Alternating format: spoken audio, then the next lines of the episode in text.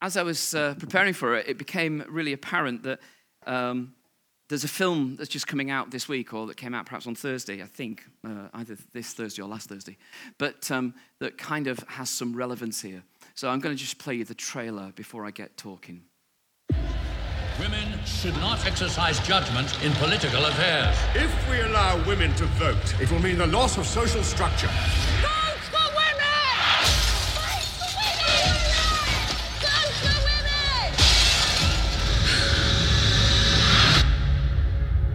Women! I'm. You work at the laundry? Part time from when I was seven, full time from when I was 12. We meet Mondays and Thursdays if you're interested. You're a suffragette, Mrs. Elliot? I consider myself more of a soldier.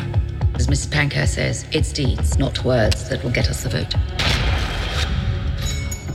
We've identified weaknesses in their ranks. We're hoping one of them will break. They're saying she's to speak. This is a deliberate escalation. This has to stop.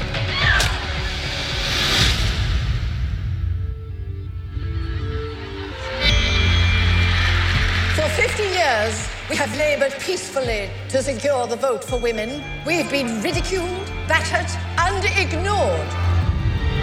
Punish those responsible, whatever way you can.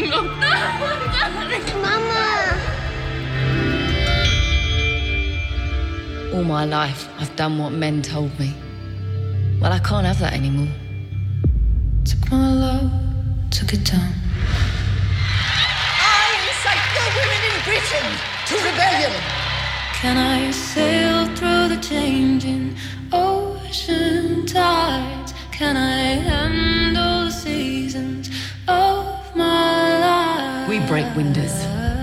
We burn things, because war's the only language men listen to.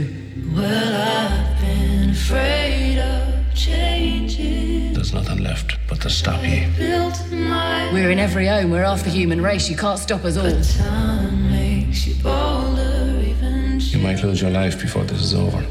I'm getting older too. We will win. I take my love, take it down. Never surrender. Never give up the fight. In the snow covered hill. Some of you going, can we just watch the film? Looks like it's going to be a good film. What strikes me is kind of interesting is that just 100 years ago, not that long ago,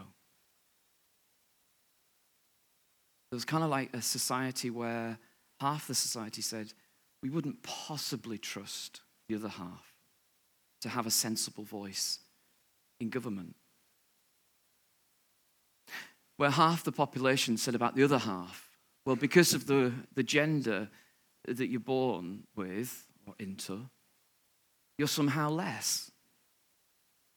Where men looked at women and went, well, there's no way we could give you the responsibility of a vote.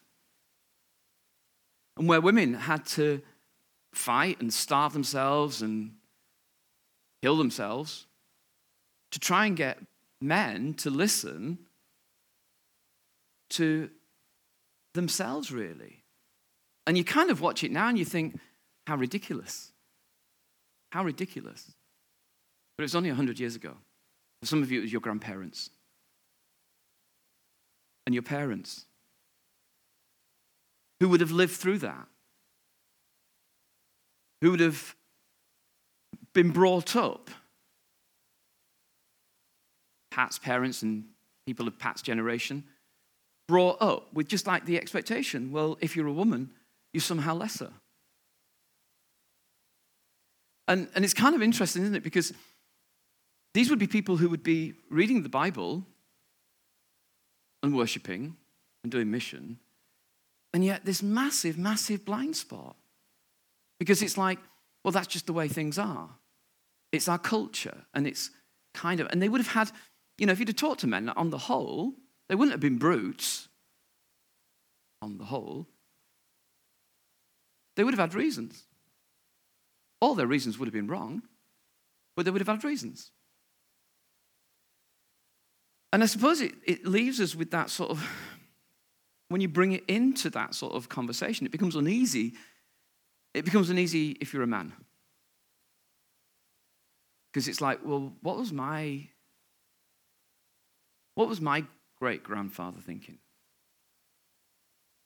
Who I knew, by the way, who's not just like a chart, a, a name on a chart. What was he thinking when that sort of thing happened?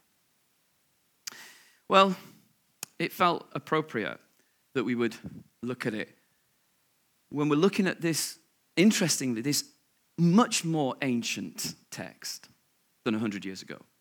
A text that goes back way, way, way back, sort of probably uh, at least 4,000 years, the stories would have been beginning to be told, but probably earlier than that too, into the earliest uh, pages of the Bible where you begin to get a different story.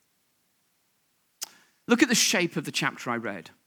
So if you sort of, if you look at sometimes when you're reading a chapter, if you try and find what the main thought is and then what the sort of the, the side thought is. Because if actually if you, that helps you get the sense of what's the whole about.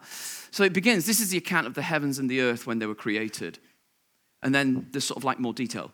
The Lord God formed a man and the Lord God had planted a garden in the east, in Eden, and there he put the man he'd formed. So, the first thing you're, sort of clearly meant to see is that God's created the whole of the universe, but actually, the story goes there's a, there's a little garden that's over here, kind of like a royal palace garden, where God's placed the man.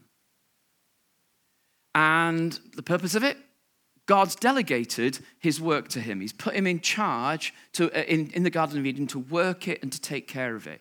So God creates all, but then he delegates his responsibilities to Adam. And at this point, to men or to a man.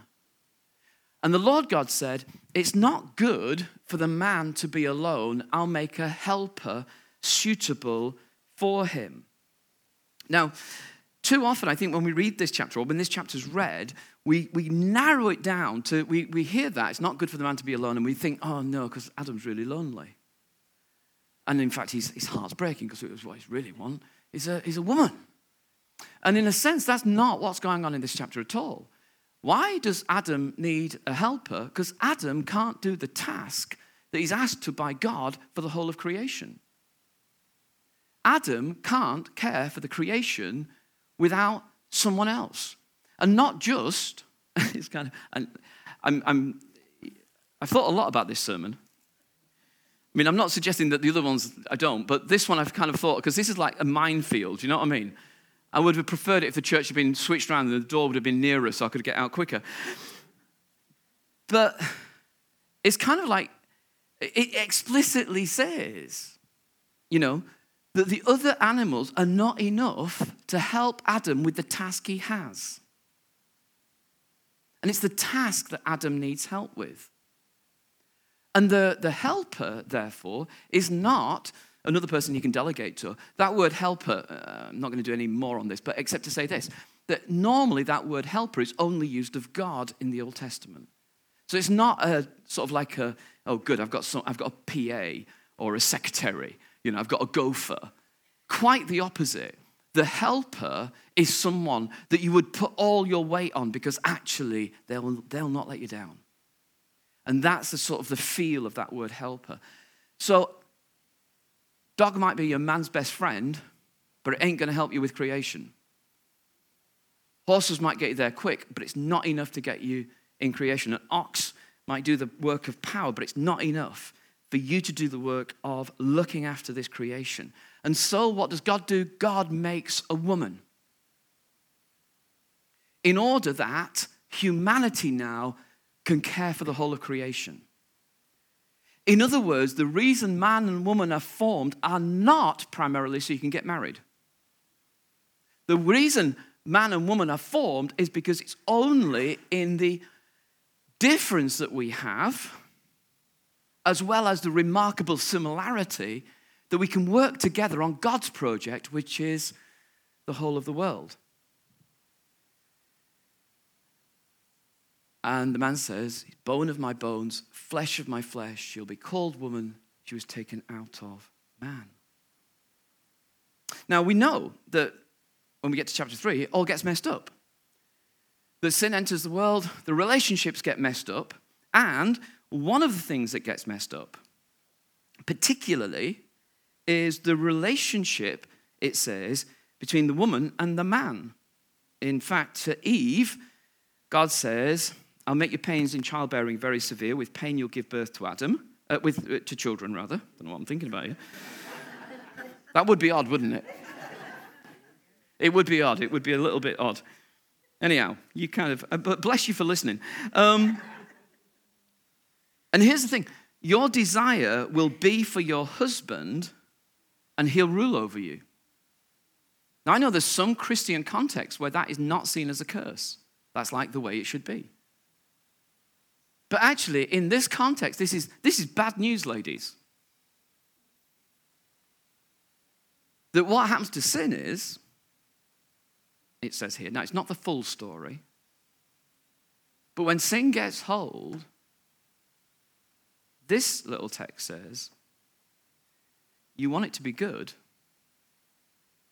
but the man wants to exercise rulership, governing, dominance. I'm not going to get all melodramatic. But is it any surprise that when, when men do horrible things to women, it normally involves rape? Is it any surprise when armies want to dominate another country, the armies go on the rampage and rape the women of the country that they're going to? It's sin. It's dominance. It's overpowering. And we know it's all messed up. And that's how the Bible begins. But in the same scriptures, then, you've got like this development of what seems to happen about like patriarchy, where people like Abraham, brilliant, God blessed, used to, to bless the whole earth. But then Abraham's such a rubbish husband. At least twice he's frightened by and intimidated by another ruler. So Abraham twice says, Oh, by the way, this woman, Sarah, she's not my wife, she's my sister. Why? If you want her.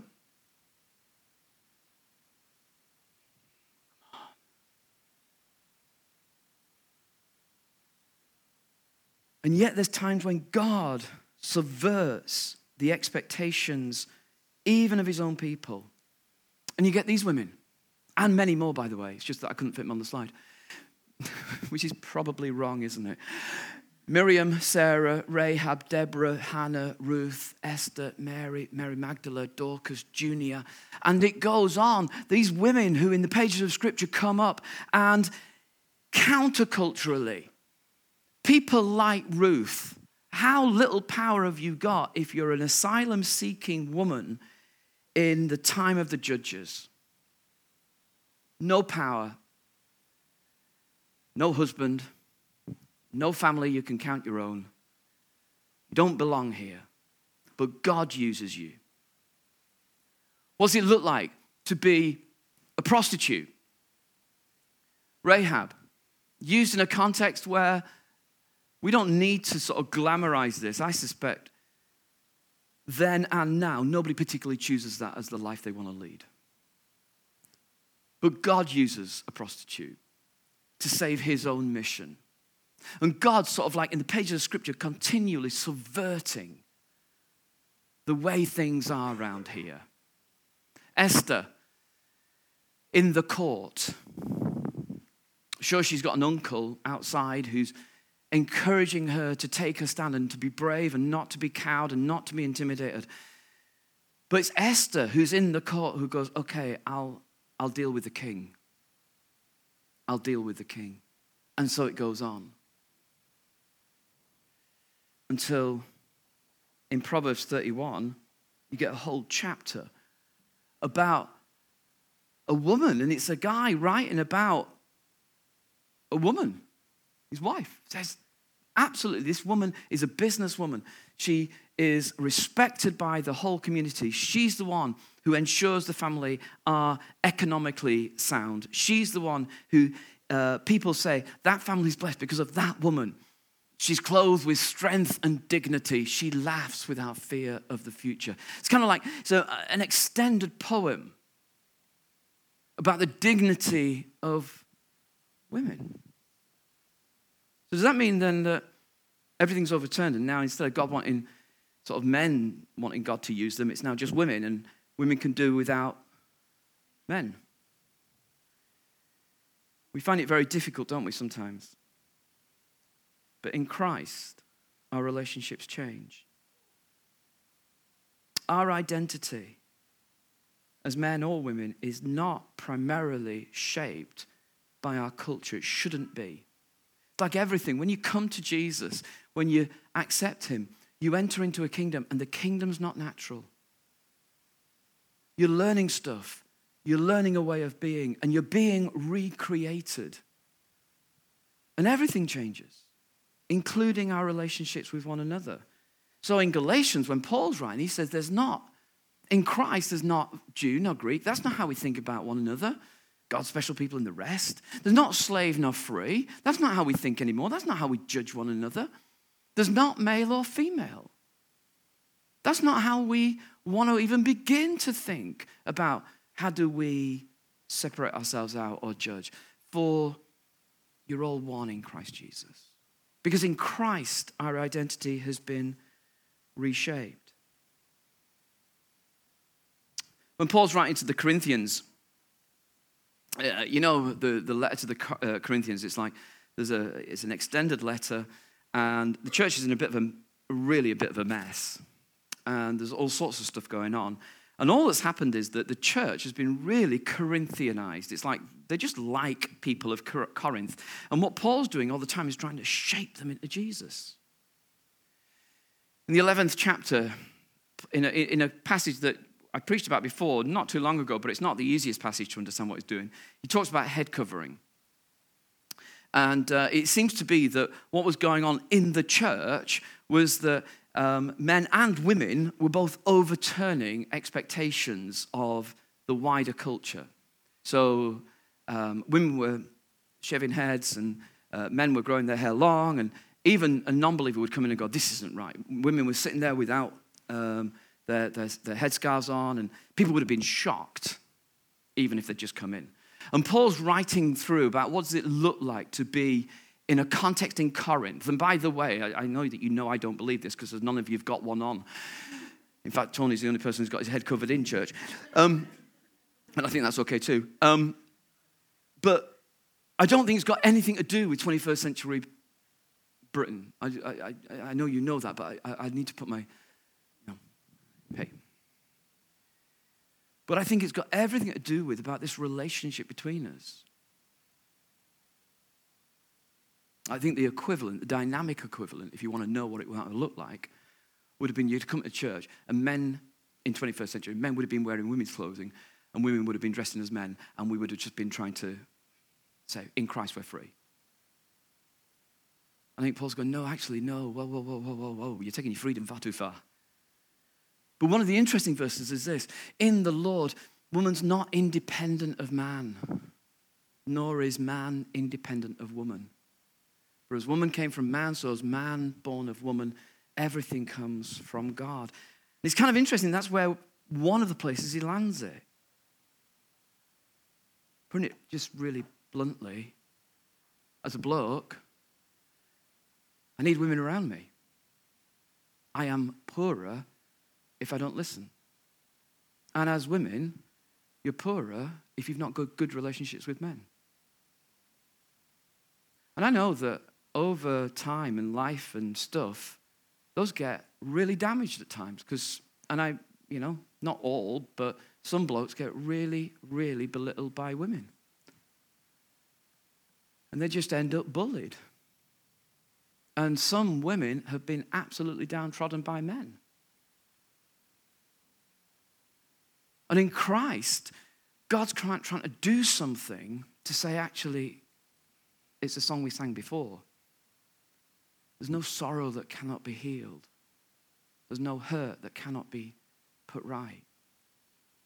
But it does take us together. I'm nearly done, by the way. I'm going to be asking what you're thinking in a minute. and then I'll duck. When, Timothy, when Paul writes to Timothy, uh, young church leader, he's trying to explain to him how to deal with relationships in the church and the idea that you're going to model something different. So don't rebuke an older man harshly, he says to Timothy. Exhort him as if he's your father. Treat younger men as brothers, older women as mothers, and younger women as sisters with absolute purity. It's kind of like in, in the city of Ephesus, which is where he would have written that to. It's kind of like in Ephesus, when you come into this community, you're going to come into a relationship matrix that is really safe. Nobody's going to sort of take advantage of you because you're old. And across the genders, we're not going to hit on one another. It's going to be really a safe place. That's the image that Paul has because we're in Christ. So, as I was thinking about this, the idea that Adam and Eve are created to oversee the planet so that children grow and are safe, so that people prosper, so that business thrives, so that God's good creation continues. What does it mean for us? When you preach a lot, you become really aware of your own, um, the extent of hypocrisy and the, the opportunity for it. So, for those of you who know me really well, this comes with a lot of sort of like, this is what I would want to be, then I recognize that sometimes we get this wrong. But I was thinking, and when I started this, I started off with the word I, and then I said, actually, it's not, this is not a cathartic exercise just for me, for you to listen to my problems. But I think it is something about the way we, how do we listen to one another?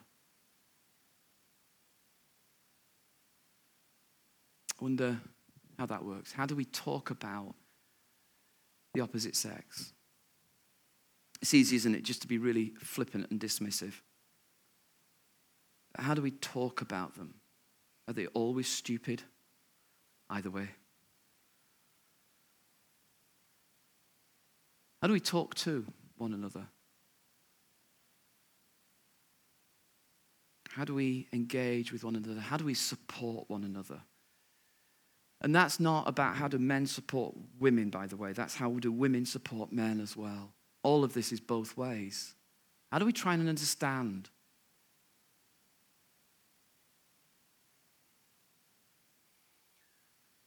I don't know about that really. Um, except I, I kind of I kind of suspect that we do think differently at times. Or maybe it's just when blocks get together and we try to understand, we don't understand, but we say it's okay anyway. But how do we try and understand? How do we protect one another? How do we ensure that actually in our relationships with other women around us, as if you're a bloke, other women at work, or other men at work, this isn't just about church stuff, this is actually about creation stuff. How do we ask, ask for help? And how do we offer help? How do we honor one another? How do we rely on one another? And how do we work together?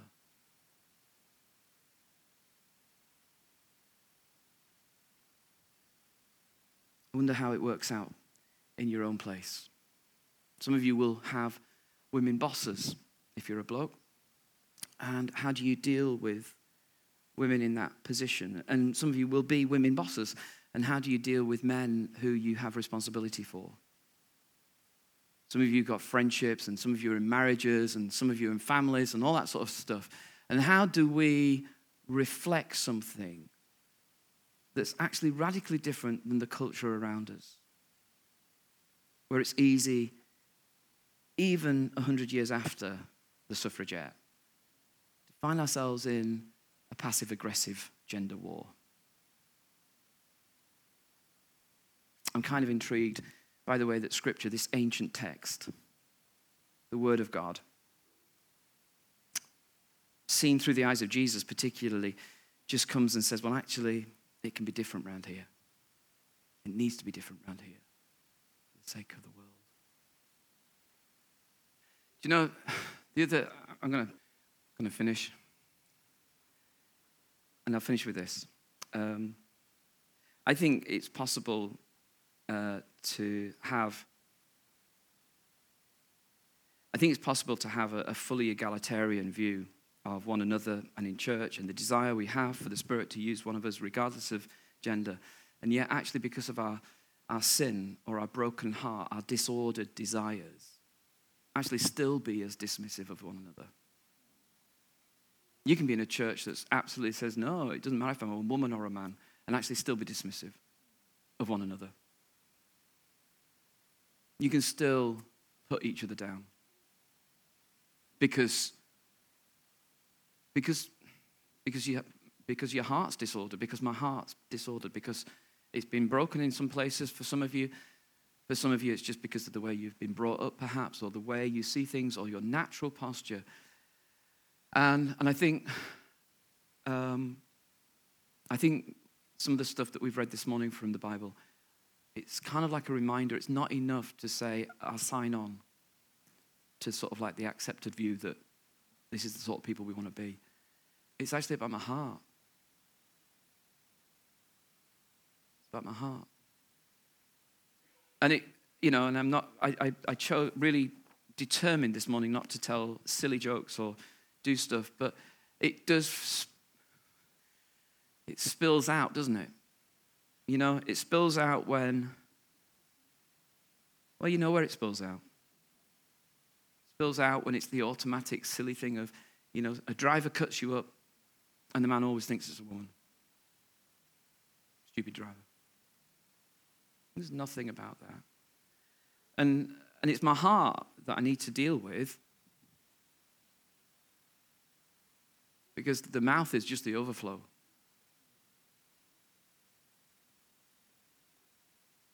Which perhaps appropriately brings us to communion. and the crucifixion of a man who was not embarrassed when a woman came down and said, uh, You've done everything and you've changed everything. And she wiped his feet with her hair. And everybody would have been so shocked. I mean, they still would be. But a woman who wasn't afraid of this man, and a man who wasn't afraid of this woman.